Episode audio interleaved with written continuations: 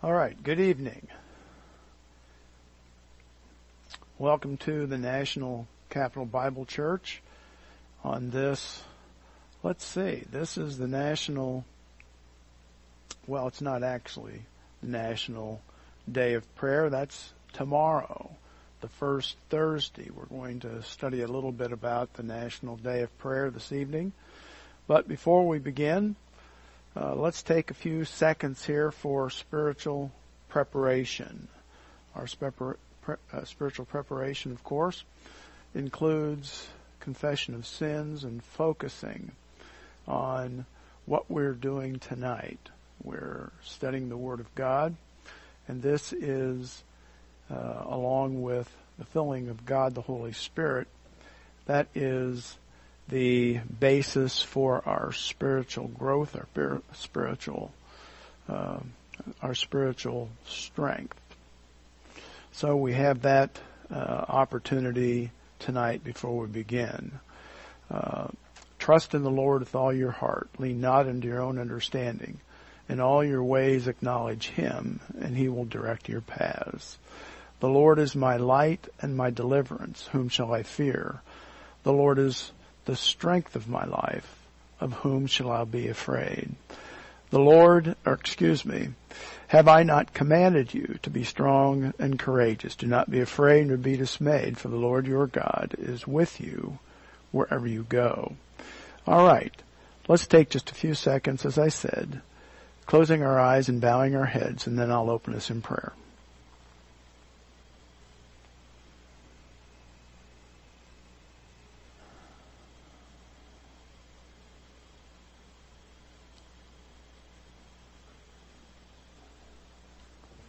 Dear Heavenly Father, we're thankful for the Word of God. We're thankful that it's through the Word of God that we know we uh, we are able to know you to know you more, and also we're able to apply the wisdom that you provide for us through the Word of God. And today, uh, during times of uh, confusion and frustration. It is that wisdom that we truly need. We also need patience. We need to remember that um, what's happening in the world is in your hands. And we must trust you. That doesn't mean that we do nothing. It doesn't mean that we allowed evil or wickedness to uh, change our lives. It means we apply the truth, the promises that you have given us. Therefore, Father, we ask for your blessing upon us this evening. We ask for your blessing upon uh, our nation. We pray, Father, for uh, those who are uh, leading us, that they would be uh, courageous, that they would be strengthened, but all of this would come from you. Therefore, we ask for your blessing upon our our study this evening. We ask this in Jesus' name. Amen. I'd like to begin, as I said, with a few minutes regarding the National Day of Prayer. Uh, we realize, I think most people realize, that we have a national day of prayer. But we probably know very little about the history. So I'm going to read from uh, Bill Bennett's American Patriot Almanac. And he says, the first, the first Thursday in May is the National Day of Prayer. It's a day that encourages Americans to pray for the United States, to pray for the nation, for its people, and its leaders. The tradition of a National Day of Prayer dates to 1775. So the Day of Prayer um, begins prior to the beginning of the nation. I think that's wonderful. Uh, we didn't have, we were not required to have uh, a nation.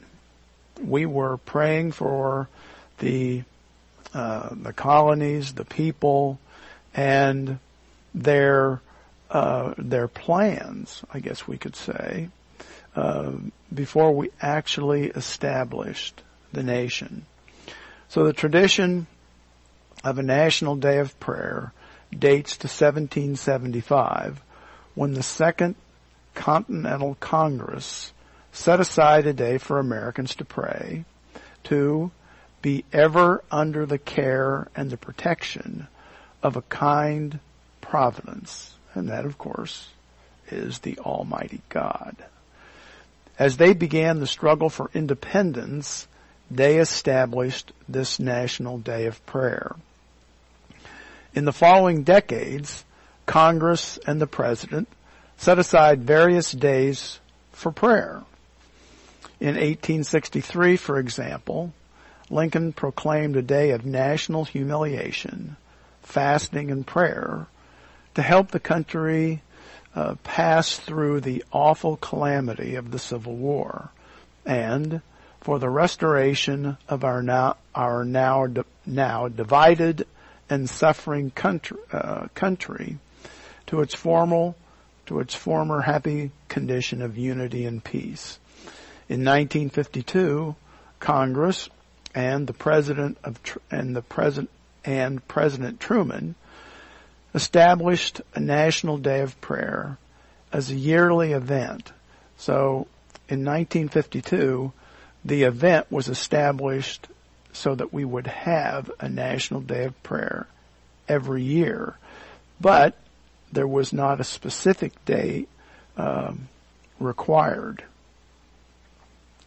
Truman called for a day on which all of us in our churches, in our homes, and in our hearts may beseech God to grant us wisdom to know the course which we should follow and strength and patience to pursue that course steadfastly. In 1988, President Reagan designated the first Thursday in May as the National Day of Prayer urging Americans to ask God for His blessings, His peace, and the resting of His kind and holy hands on our say, on ourselves, our nation, our friends, our friends in the defense of na- of freedom and all mankind, now and always. Uh, and ever since 1988, uh, the, the first Thursday of May has been the National Day of Prayer.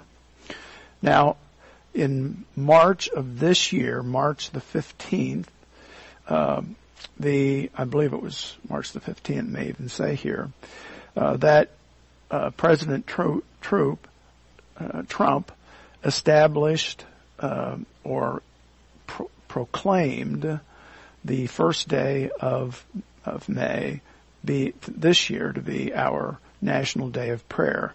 Now it was already established, but he in March he proclaimed uh, uh, the day so that would be plenty of time for preparation. So the prep the uh, President Trump proclaimed on the National Day of Prayer for all Americans uh, affected by the uh, coronavirus, uh, the uh, coronavirus uh, pandemic and for our national response efforts. And this is what he, what was written and what he read. In our times of greatest need, Americans have always turned to prayer to help guide us through trials and periods, periods of uncertainty. As we continue to face the unique challenges posed by the COVID uh, pandemic, millions of Americans are unable to gather in their churches, temples, synagogues, mosques, and other houses of worship. But in this time, we must not cease, uh, we must not not cease asking God for added wisdom, comfort, and strength. And we must especially pray for those who have suffered harm or who have lost loved ones. I ask you to join me in a day of prayer for all people who have affected, who have been affected by the COVID uh, pandemic and to pray for God's healing hand to be placed on the people of our nation. As your president, I ask you to pray for the health and the well-being of your fellow Americans and to remember that no problem is too big for God to handle. We should all take to heart the words found in 1 Peter 5, 7. Cast, casting all your cares upon him, for he cares for you. Let us pray that all those affected by the virus will feel the presence of the Lord's protection and love during this time. With God's help, we will overcome this threat. On Friday, and this again was written in March, so he's referring to the Friday just prior to this proclamation. And this was on March the 15th. On Friday, I declared a national emergency and took other bold actions to help deploy the full power of the federal government to assist with efforts to combat the, coronavirus uh, virus pandemic. I now encourage all Americans to pray for those on the front lines of the of the response, especially our nation's outstanding medical professionals and public health officials who are working tirelessly to protect all of us from the COVID, uh, COVID and treat patients who are infected. All of our courageous first responders, National Guard and dedicated individuals who are working to ensure the health and safety of our communities and our federal, state, and local leaders. We are confident that He, meaning God, will provide us with the wisdom they need to make difficult decisions and take decisive, uh, decisive actions to protect Americans all across the country. As we come to our fa- to our Father in prayer, we remember the words found in Psalm 91. He is my refuge and my fortress, my God. In Him will I trust. As we unite, as we unite in prayer, we are reminded that there is no burden too heavy for God to lift and for this country to bear with His help.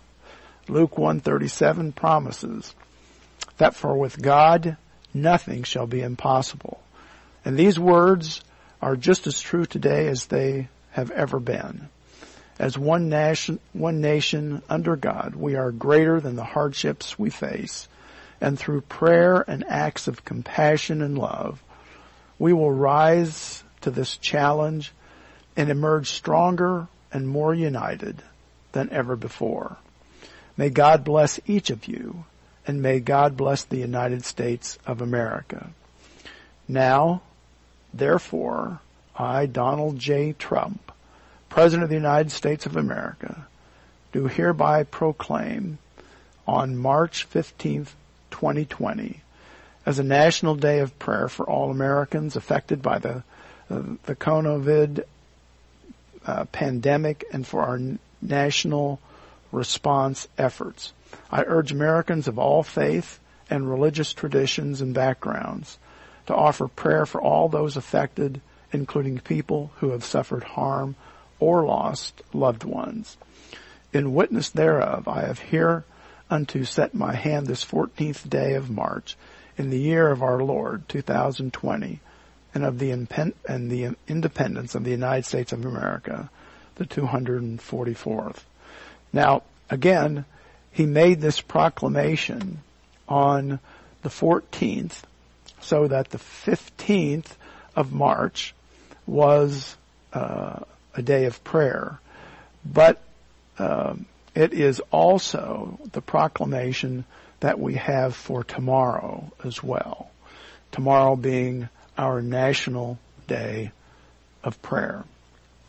Now, um, we are going to uh, continue our study of suffering, but I don't want to fall behind as we study uh, Job.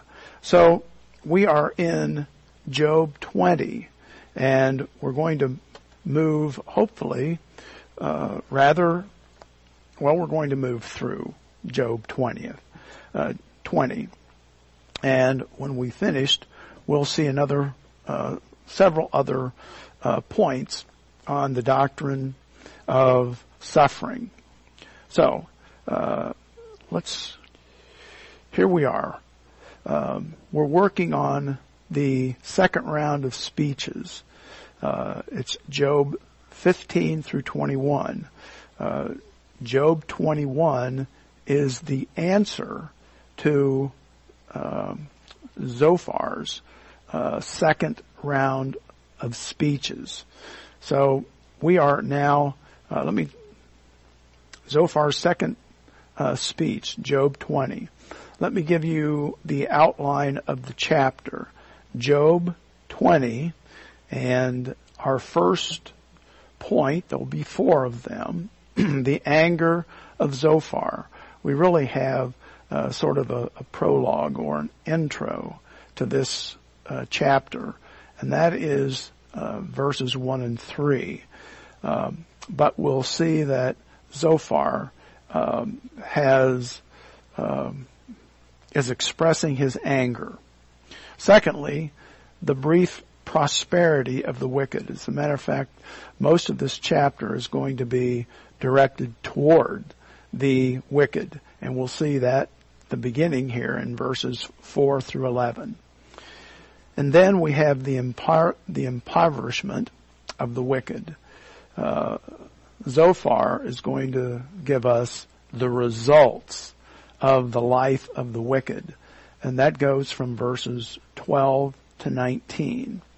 And then uh, D, the first, the fourth uh, point, is the anger of God against the wicked, verses 20 through 29. Um, 20 through 29 is Zophar's uh, description of how God um, uh, approaches the uh, the wicked uh, and their life. So we'll see these four points: the anger of Zophar, the brief uh, prosperity of the wicked, uh, how it comes and goes, the impoverishment of the wicked, and then the anger of God against the wicked. The sixth speech by Job's companions. So this is They've had their first round and now their second round and he has three friends.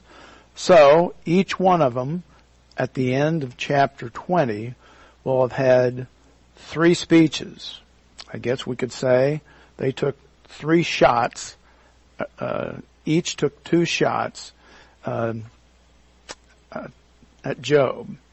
So the sixth speech, this is Zophar's second, by Job's companions is truly the most stinging of the, the diatribes. Uh, they seem to be infuriated and insulted because Job will not accept their accusations. And here we're going to see Zophar will uh, attack Job, seeking to convince him that uh, his his wealth, his prosperity had vanished because that is what has happened to those who uh, Zophar is going to say that is what happens when someone oppresses the poor. And we'll see uh, the reference to the poor in the uh, throughout this chapter. Zophar then spoke up for the second time, seizing, uh, seething with anger against Job. His second speech was another, uh, another attack against wicked people. And of course, the wicked people is an, uh, he is inferring to be Job. Uh, except this time, Zophar, he developed the thought that the wicked would lose their wealth and see their lives shortened as God judged them severely for stealing from and defrauding others. Um, and this defrauding was designed to enrich them. That's what Zophar is going to say. He pictured the wealth of evil people as food that turns the stomach of the eater, making him sick enough to vomit, to get sick. Other than uh, taking a slightly different tack, Zophar's message came to the same conclusion as those of his first speech and speeches of Eliphaz and Bildad. And that conclusion is that God always rewards the righteous and punishes the wicked. So as we proceed here, it's going to be obvious that Job's sudden loss of wealth made him the wicked person of Zophar's description. So Zophar, uh, first of all, Zophar's uh, more or less his uh, introduction. The anger of Zophar, chapter 20, verse 1 through 3. Then Zophar, the Naamathite, answered and said, Therefore, or I think we could say because this is the beginning of the speech, therefore very often has the sense of a conclusion. But this is not a conclusion. This is the beginning of his second attack. Therefore, I'd rather use the translation, this is why, instead of therefore. But therefore is what I think almost all of the English versions use. Uh, this is why my anxious or my troubled thoughts make me answer, make me respond because of the turmoil. And the turmoil here could also be uh, translated or understood as agitation or his emotion, his feelings within me. I have heard the rebuke that reproaches, uh, that dishonors, that insults me. And the spirit of my understanding causes me to answer. Again, he's saying that uh, the uh, reproach, the insults that he has received is what's causing him to uh, respond to Job. Uh, and a quick summary of the of this intro. Like his two partners before him, Zophar could not remain silent. That that's what he says. I just can't remain quiet, and we'll see uh, th- that he'll uh, expound on that here in a moment. Um, he Zophar had uh, also had to speak a second time. He's troubled. He's disturbed at Job's rude words. Zophar felt he must respond. And then thirdly here, Job had said, had said that the three had insulted him numerous times. And of course they are. They're attacking him, saying that uh, it's his sinful life that is causing the problems uh, for him, for Job. But now Zophar is responding with the notion that Job had insulted him. Uh, we would probably say that Job is simply defending himself, but of course uh, he is troubled, he's disturbed, and so his defense is aggressive. Um, it's, uh, I guess what we, we could say is that they are of no comfort. Uh, some comforters they turned out to be. Uh, Job had said to, had said God closed their minds to understanding, but Zophar is now going to say that his understanding forced him to, to reply, meaning, I understand what you're trying to say. He had to share his insights.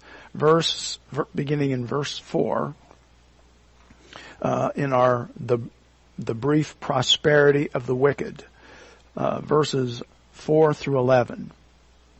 Verse 4.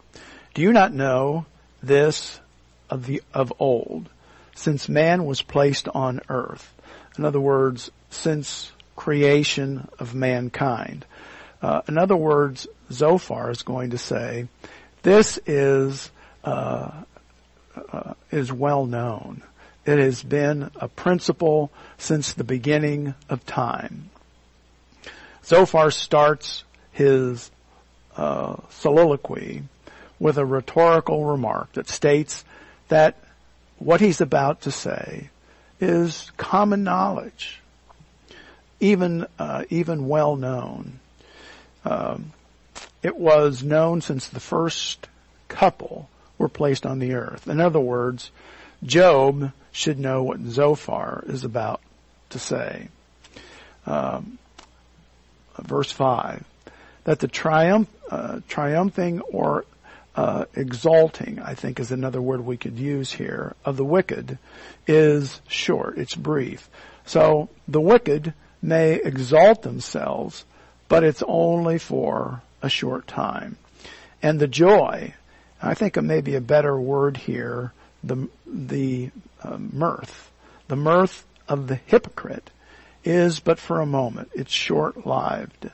Now, as you look at these uh, parallel uh, lines, we can see that the wicked is, ali- is aligned with the hypocrite. And we can see that uh, the exalting, uh, triumphing is aligned with Joe, with joy. Uh, and there, he's, so the emphasis here is on the short-lived, short-lived, can be translated that way as well, uh, is is brief. Uh, so Job, uh, you had your brief time of prosperity, but because you're wicked, uh, it's been removed. So Zophar returns to the discussion, or we could say the description of the wicked, since all three friends believe that Job is in this situation because of his sinful life. The wicked here refer, uh, revert, refer, uh, ref, uh, refers to Job. Uh, Zophar says that the exalting of the wicked, meaning Job, is brief and his joy, his mirth, is momentary. The hypocrite is the same as the wicked. And they are they are descriptions of who? Job. Um, now, uh, but in fact, Zophar uh, is is des- is describing or accusing Job of something that he really doesn't understand because he doesn't understand what God is doing in this situation. But Zophar sees, uh, uh, Zophar sees uh, Job as the wicked. Uh, what other expl- explanation could there be? He says. Verse 6. And I'd like to start this verse with even though. Even though his haughtiness, his, the pronoun represents the wicked. And as we go through this chapter, as we did the other chapters, we have to understand who these uh, pronouns rep- represent. And I'll try to uh, keep us online as we go. Even though his, the wicked, uh, his haughtiness, his arrogance mounts up to up to the heavens, and his head, and here uh, this is a figure of speech for his pride reaches to the clouds. So the parallelism again here, as we find in, very often in Hebrew poetry, brings human stature, his body, uh, into a figure of speech. his head, we could say, is in the clouds. Verse 7.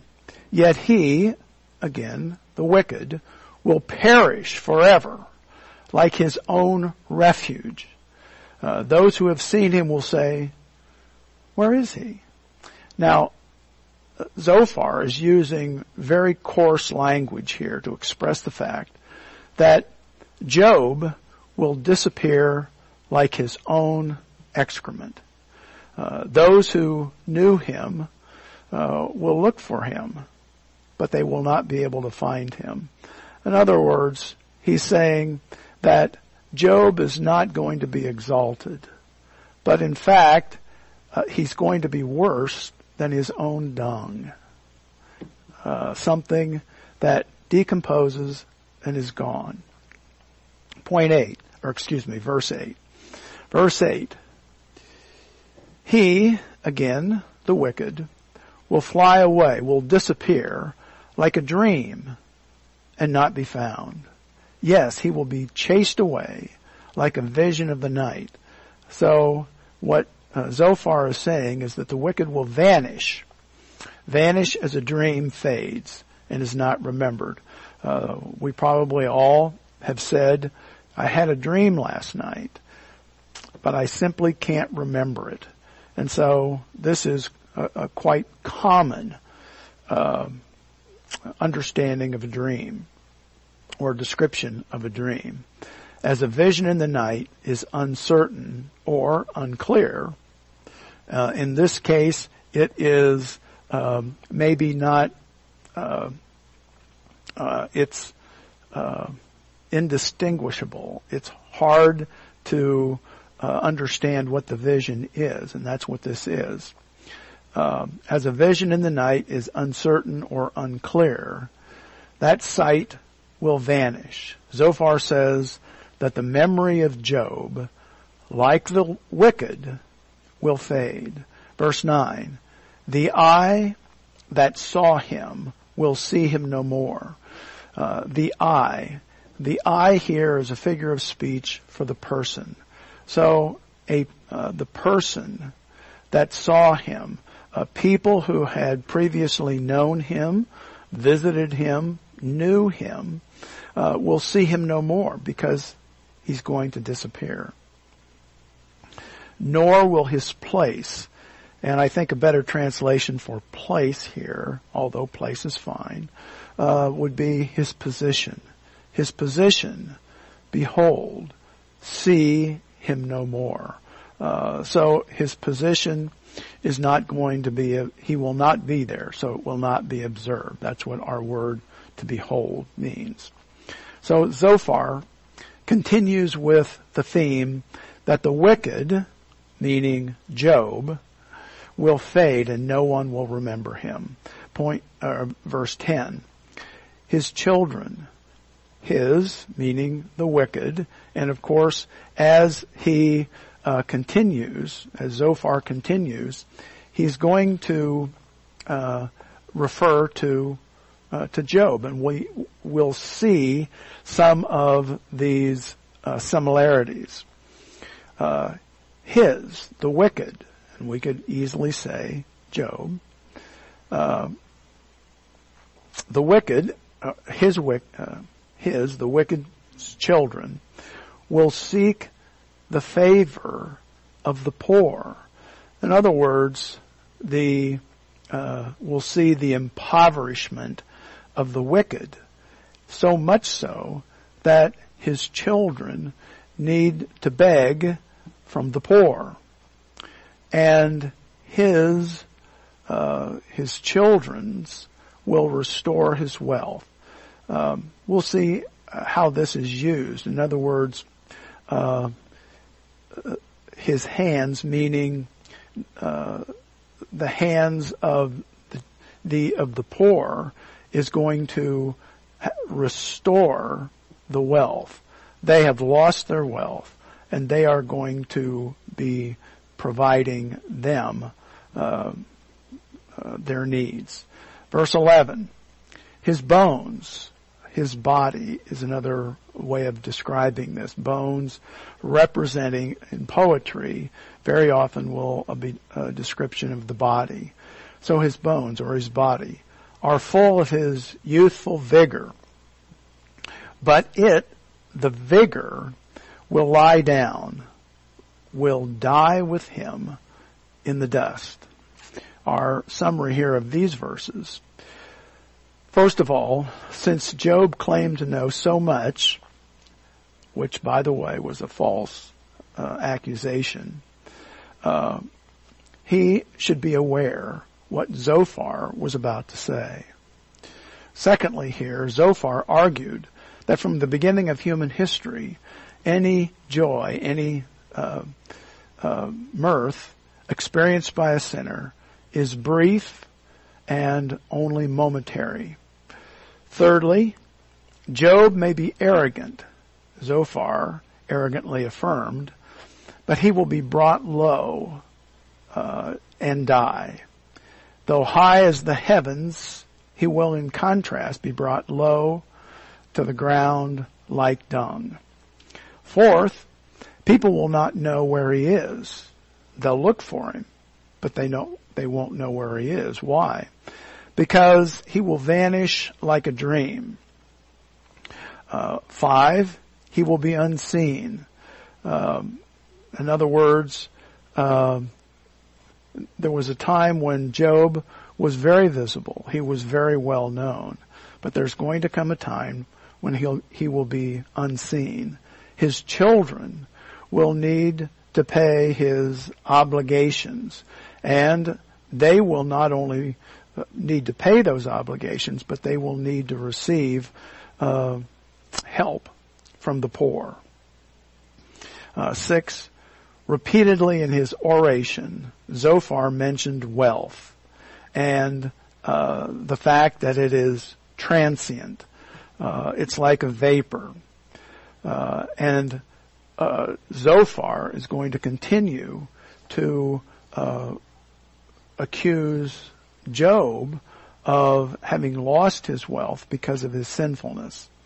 All this suggested that Job acquired his um, his wealth dishonestly, and as we move forward, we'll see him accuse that that he um, he accumulated, accumulated his wealth uh, by abusing the poor. Uh, and point seven here, a wealthy man, if wicked, will find that his energy will be buried with him. So Zophar here may have been responding to Job's mention of vigor um, in chapter 18, and also it will be mentioned again in chapter 21.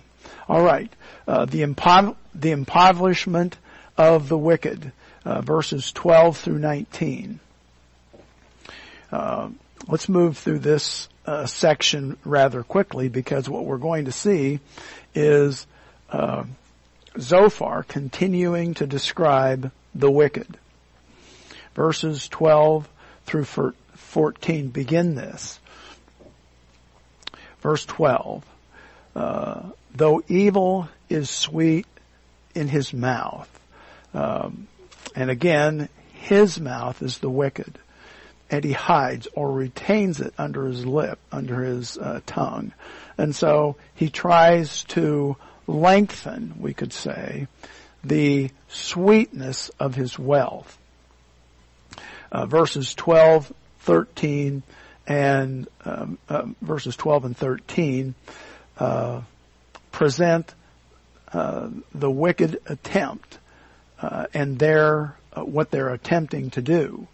but in verse 14, the results of his actions are described. So begin at, let me begin again verse 12. Uh, though evil is sweet in the wicked's mouth, and he hides or retains it under his tongue, though he, the wicked, spares or desires it, and does not forsake it, doesn't let it go, but still keeps it in his mouth, verse 14, yet or then his, the wicked, uh, the food that he has uh, taken in his mouth uh, turns sour in his stomach, it becomes cobra venom within him. Um, there's some question, and I don't know that we have a, uh, the best answer for what this uh, cobra venom means, but there was a sense that uh, uh sourness uh, in the sum, in the stomach was often described as um, uh, cobra venom because there may have been uh, when uh, in, in, inflicted by cobra venom there was a sickness uh, that would go along in the stomach. Verse 15, he, the vic, uh, wicked, swallows down riches and vomits them up again. God casts them out of his belly. And so, uh, verse 15, the riches obtained by the, the wicked seem to be satisfying, but instead it upset, upsets and causes sickness. God does not allow the, the wicked to enjoy, or we could say, savor his ill-gotten pleasures. Verse 16, he, the wicked, will suck the poison of cobras. Here we are again. Uh, something that is poisonous, something that would cause illness. The viper's tongue will slay him. Verse 17. He, the wicked, will not see or not observe, not another uh, word we could use here is experience. Uh, the wicked will not experience the streams. And then the rivers flowing with honey and cream. Uh, so Zophar here says that the wicked will not observe, they will not notice, they will not enjoy the streams, the rivers of prosperity. Uh, verse 18. Verse 18 says, He, again, we're running up against of these pronouns and we need to understand them. He, the wicked, will restore, will return for, uh, will return that for which he has labored. In other words, uh, as the wicked is uh, failing or being punished, he will um, return his ill-gotten uh, prosperity and will not shall, uh, will not swallow it, will not enjoy it. From the proceeds of his uh, businesses, uh, his prosperity, he will get no enjoyment. And so uh, Zophar here is saying is saying that uh, the uh, the wicked uh, are not going to uh, in, enjoy or will not only not only not enjoy their prosperity, but as as they come to the end of their life, they will end up returning it. Now, how does that happen? Let's see how this works. Verse 19, for he, the wicked, has oppressed and forsaken the poor. Another way of, of reading that, for he, the wicked, has oppressed the poor and forsaken them.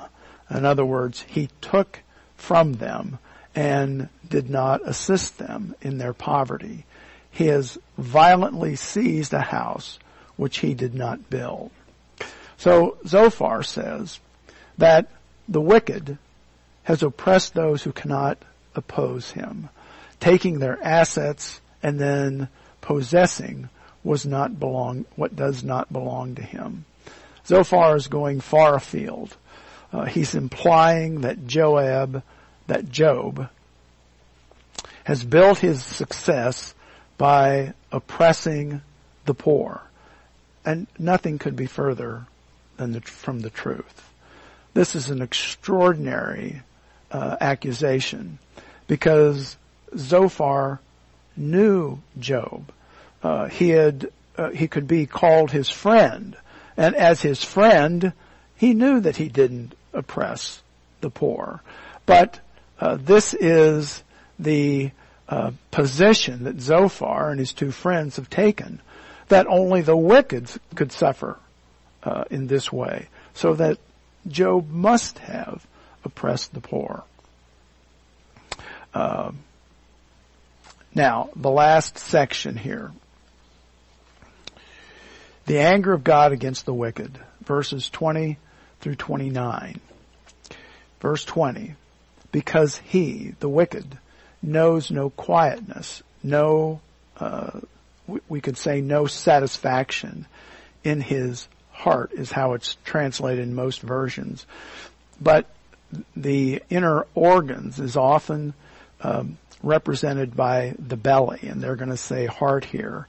Um, so I think what we're going to be able to say here is the word for for belly here is more his appetite. Uh, it's a figure of speech. So because he, the wicked, knows no satisfaction in his appetite, he will not allow to escape anything that he desires or he uh, craves. And I've made that a little bit of an adjustment. The word saved uh, is is really not there. It means to allow to escape. And so uh, the wicked possesses, uh, grabs these uh, possessions. Verse 21. Nothing is left for him, the wicked, to eat or to devour. It's gone. Therefore, his well-being, his prosperity will not last. Verse 22. In his, the wicked's, self-sufficiency, he will be in distress. In other words, up to this point has been uh, self-sufficient, but suddenly he's being punished, uh, being punished by God because of his wickedness. There uh, will be in distress. Every hand, uh, the full force, we might say, the full force of misery will come against him. Uh, the use of the word uh, hand here, literally every hand of trouble comes to him, means those who bring uh, bring trouble. Verse 23, when he, the wicked, is about to fill his stomach, God will cast on him the fury of his wrath and will rain on him while he is eating. Uh, maybe a little bit clearer translation would be while he is filling his belly, while he is consuming, while he's pursuing his appetite.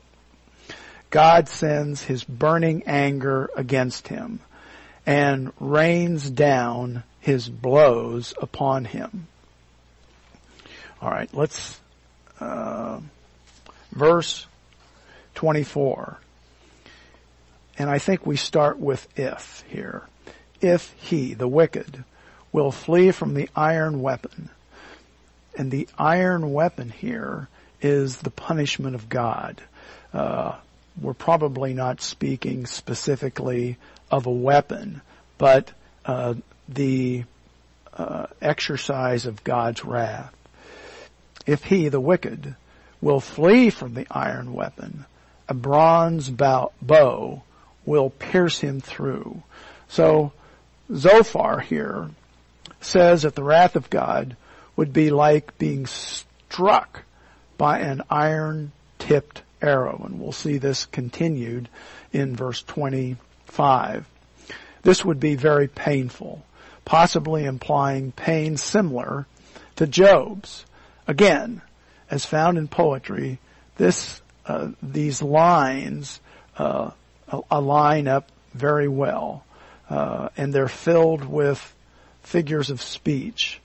Uh, while an arrow would strike the wicked, this is only really a figure of disaster. Verse 25. It is drawn, it is withdrawn, uh, and comes out of the body. Yes, the glittering point comes out of his gall. And the gall here is a representation of his liver or of his stomach, an in, interior organ. Terror comes upon him. Verse 26, total darkness is reserved for his, the wicked's treasures. And unfanned fire will consume him. Uh, it shall go ill with him who is left in his tent. Uh, the darkness here, uh, the total darkness, um, is, refers to the misfortunes and the afflictions that await the uh, the wicked. Uh, an unflamed fire will consume him. Uh, I think that description of the unflam, uh, unfanned fire. There is a fire that is already um, uh, burn him, burning him, consume him. Uh, it shall go ill with him who is left in his tent. Those who uh, are still part of his family, uh, those part of his uh, uh, servants, those who serve him. Verse 27. The heavens will reveal his, the iniquities, the wicked's iniquity, and the earth will rise up against him. Uh, this is a description of uh, everyone's uh, and everything's hand being against the wicked. Verse 28. The increase of his, the wicked's house will depart, and his goods will flow away in the day of his wrath. Many believe, uh, would interpret this to be a flood that's uh, washing away uh, his house, his possessions. But again, I think this is a figure of speech. The possession of his house will depart, will be taken, uh, and I think it could be easily referred to as thieves that ravage his prosperity uh, or his property. Zophar says that the property of the wicked will be removed by the wrath of God, which, he says, happened to Job. And then verse 29, this is the portion, the allotment from God for a wicked man, the heritage appointed to him. What is Zophar saying? He's saying that his description of the wicked is the uh, allotment from God. It's coming to him from God. And it is the heritage that uh, is brought to him by God. It's uh, what he will inherit. Now, uh, there's, I think, more that could be said here. Um, Zoph, uh, Zophar, uh, in his philosophical short-sightedness, made no allowance for a person being afflicted for any reason other than the retribution of sin. Uh, in his stubborn uh, attack, he uh, abuses Job with venomous words like the poisonous stake, snake that he describes. So this is uh, Job's friend and his remarks. Now, I said I wanted to take some time uh, talking about the doctrine of suffering.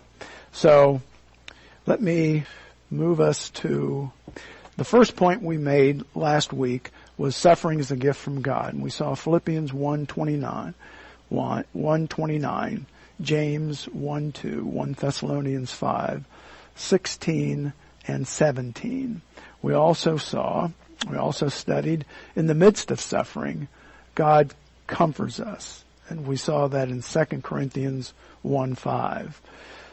Our last point was God enables us, God enables us to rejoice in suffering.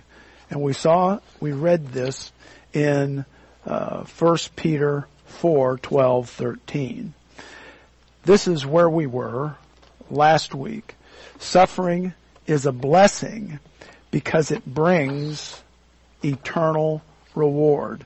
Now, one of the things we have to understand is that suffering uh, is a blessing when we have uh, applied the uh, uh the promises and the uh, the guidance, the instructions that we have from God. We'll see later on in several of our points that uh, uh, suffering can be for blessing. Uh, it certainly is for instruction as well. But here, ultimately, for the believer who is in fellowship, who's applying the Word of God, it's a blessing and it brings eternal rewards. Uh, let's turn to Matthew 5 and we could read 1 through 12, but we don't need to. We're only going to read the last few verses. Matthew 5, beginning in verse 11.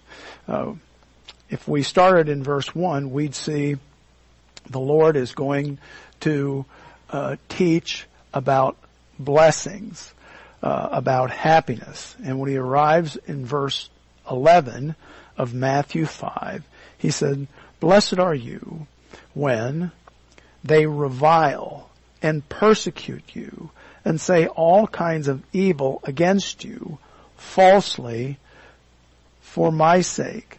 Um, and the reason that I wanted to use this verse is because this is precisely what is happening in the book of Job. Uh, Job is being reviled. He's being accused. Um, and in fact, Job had been what uh, God had called a model saint or believer, follow, follower of, of God. And so here we have this verse that fits our context perfectly. Um, verse 11, blessed are you when they, and in this, in the context, it's the scribes and the Pharisees, but in Job, of course, it's his friends. Blessed are you when they revile and persecute you and say all kinds of evil against you falsely for my sake. Verse 12, rejoice and be exceedingly glad because great is your reward in heaven.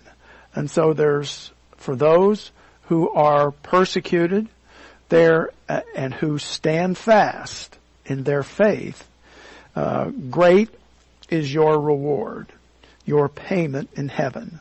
For so they persecuted the prophets who were before you. Alright, let's look at 2 Corinthians 4. 2 Corinthians 4:17. This is the passage that uh, in the past I've quoted. We'll begin in verse 17, 2 Corinthians 4:16. Therefore, we do not lose heart. Um, we must continue to have faith in the promises of God and what He's done for us. Uh, therefore, do not lose heart. Do not lose our motivation. Don't lose our courage. Even though our outward man, our physical body is perishing, is uh, passing away, is is uh, wearing away, yet the inward man is being renewed day by day. Our soul, our spiritual life, our growth. Verse 17, for our light affliction, uh, Paul is saying that what we're experiencing is really insignificant, he's saying. So we could say that for our light affliction, our insignificant adversity, which is but for a moment. Uh, it's only uh, for a short time that we are here on earth. Um, we would say that this is uh, our experiential sanctification. It's phase two in time. Is working, is producing for us far more exceedingly an eternal weight of glory. Those are the rewards. While we do not look at the things which are seen, but at the things which are not seen. In other words, the afflictions. We're looking at the Lord. We're looking at what the future holds for us because we're in union with Christ. For the things which are seen are temporary, but the things which are not seen are eternal. 2 Timothy 2:12. We've been over this passage, I think, many times. But beginning in verse 12 and verse 11, this is a saving, uh, a faithful saying.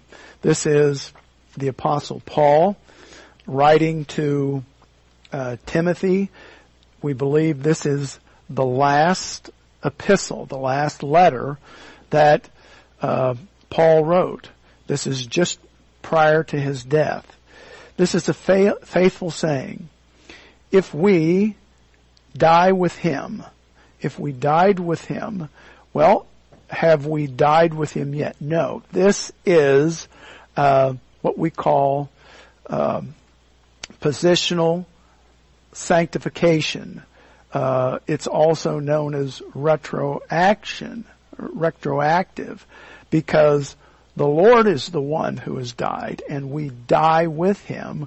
We will also uh, live with Him, and living with Him meaning that we're no longer uh, slaves to sin. Instead, we have the opportunity to live the same spiritual life that the Lord does. Although we still have a sin nature that really prevents us, that opposes us, but we still have that um, uh, that opportunity. For if we died with him, we shall also live with him. Verse 12. If we endure, if we endure the hardships, the adversities, we shall also reign with him. This is the uh, the rewards that we receive in heaven. We will be uh, rewarded. Uh, we'll reign with him. Uh, we will be given positions of rulership. Uh, uh, Revelation 22:12 doesn't talk about uh, the adversity, but it talks about the rewards. Revelation 22:12. Revelation 22:12 says, "And behold, I am coming quickly." This is the rapture. He's coming. Uh, and behold, I am coming quickly, and my reward is with me to give everyone according to his work, according to his deeds, and according to his activities, according to his spiritual life, what he's accomplished. All right. Uh, I I knew that we would not be able to com, uh, cover uh, point four last week uh, because I wanted to go to these passages. Uh, next week, we'll get to five, uh, possibly a few others. Let's uh, bow our heads in prayer. Dear Heavenly Father, we are thankful that we have um, the Word of God uh, that we may study, that we may learn the instructions that you have for us. And we're certainly thankful for God the Holy Spirit that guides us uh, through the text. And some of these are more difficult for us. Uh, in some cases, it's because of the historical context that is a bit difficult to understand. Uh, but Father, we know that uh, the truth, uh, we can ascertain the truth uh, as God, the Holy Spirit, reveals it to us. And we pray that we will be able to apply it. And the application here, Father, is first of all, we are to be comforters to those who are going through difficult times. We don't judge them. We don't assume that they have failed in their spiritual lives. And therefore, you, Father, have judged them and are now punishing them because we don't know uh, the facts. We don't have the facts. But instead, we are to comfort them and to encourage them. Father, we're thankful for uh, tomorrow, a national day of prayer. Uh, we must remember that tomorrow is a day of prayer for our nation, uh, for our leaders, for uh, the people here uh, in America, and also, Father, for um, uh, friends, members of our church and family that uh, very well may be going through some very difficult times. I'd like to spe- specifically pray for Tim and Kay. Uh, some of you uh, don't know Tim and Kay Conway, but uh, the Lord is very close to taking Tim uh, to heaven with him. And we pray, Father, for uh, the tranquility of Kay as she continues to care for Tim. And we pray for Tim's uh, uh, ability to still communicate with his family, his his wife, his two sons. We pray, Father, that they will be wonderful. Uh, uh, he will be a wonderful testimony in Kay as well uh, as they deal with this uh, uh, this difficulty. But we know, Father, that there's great blessing in this, as Tim will pass from time to eternity. We also, Father, pray for our nation. We pray that we will be able to uh, be restored to the prosperity that you have given us in these past three years. Uh, we pray, Father, that uh, we will have wisdom uh, amongst our leaders, and we also pray, Father, uh, for the health and, and, the health of our president um, and those who serve him. We pray, Father, that um, this virus will be able to be uh, uh, contained, or those who receive it, uh, that their immune system will be able to effectively battle it. Help us now, Father, not to be uh, overly uh, self help us not to be self-absorbed, overly focused on ourselves, but truly to intercede for others and for our nation. And we ask these things in Jesus' name. Amen.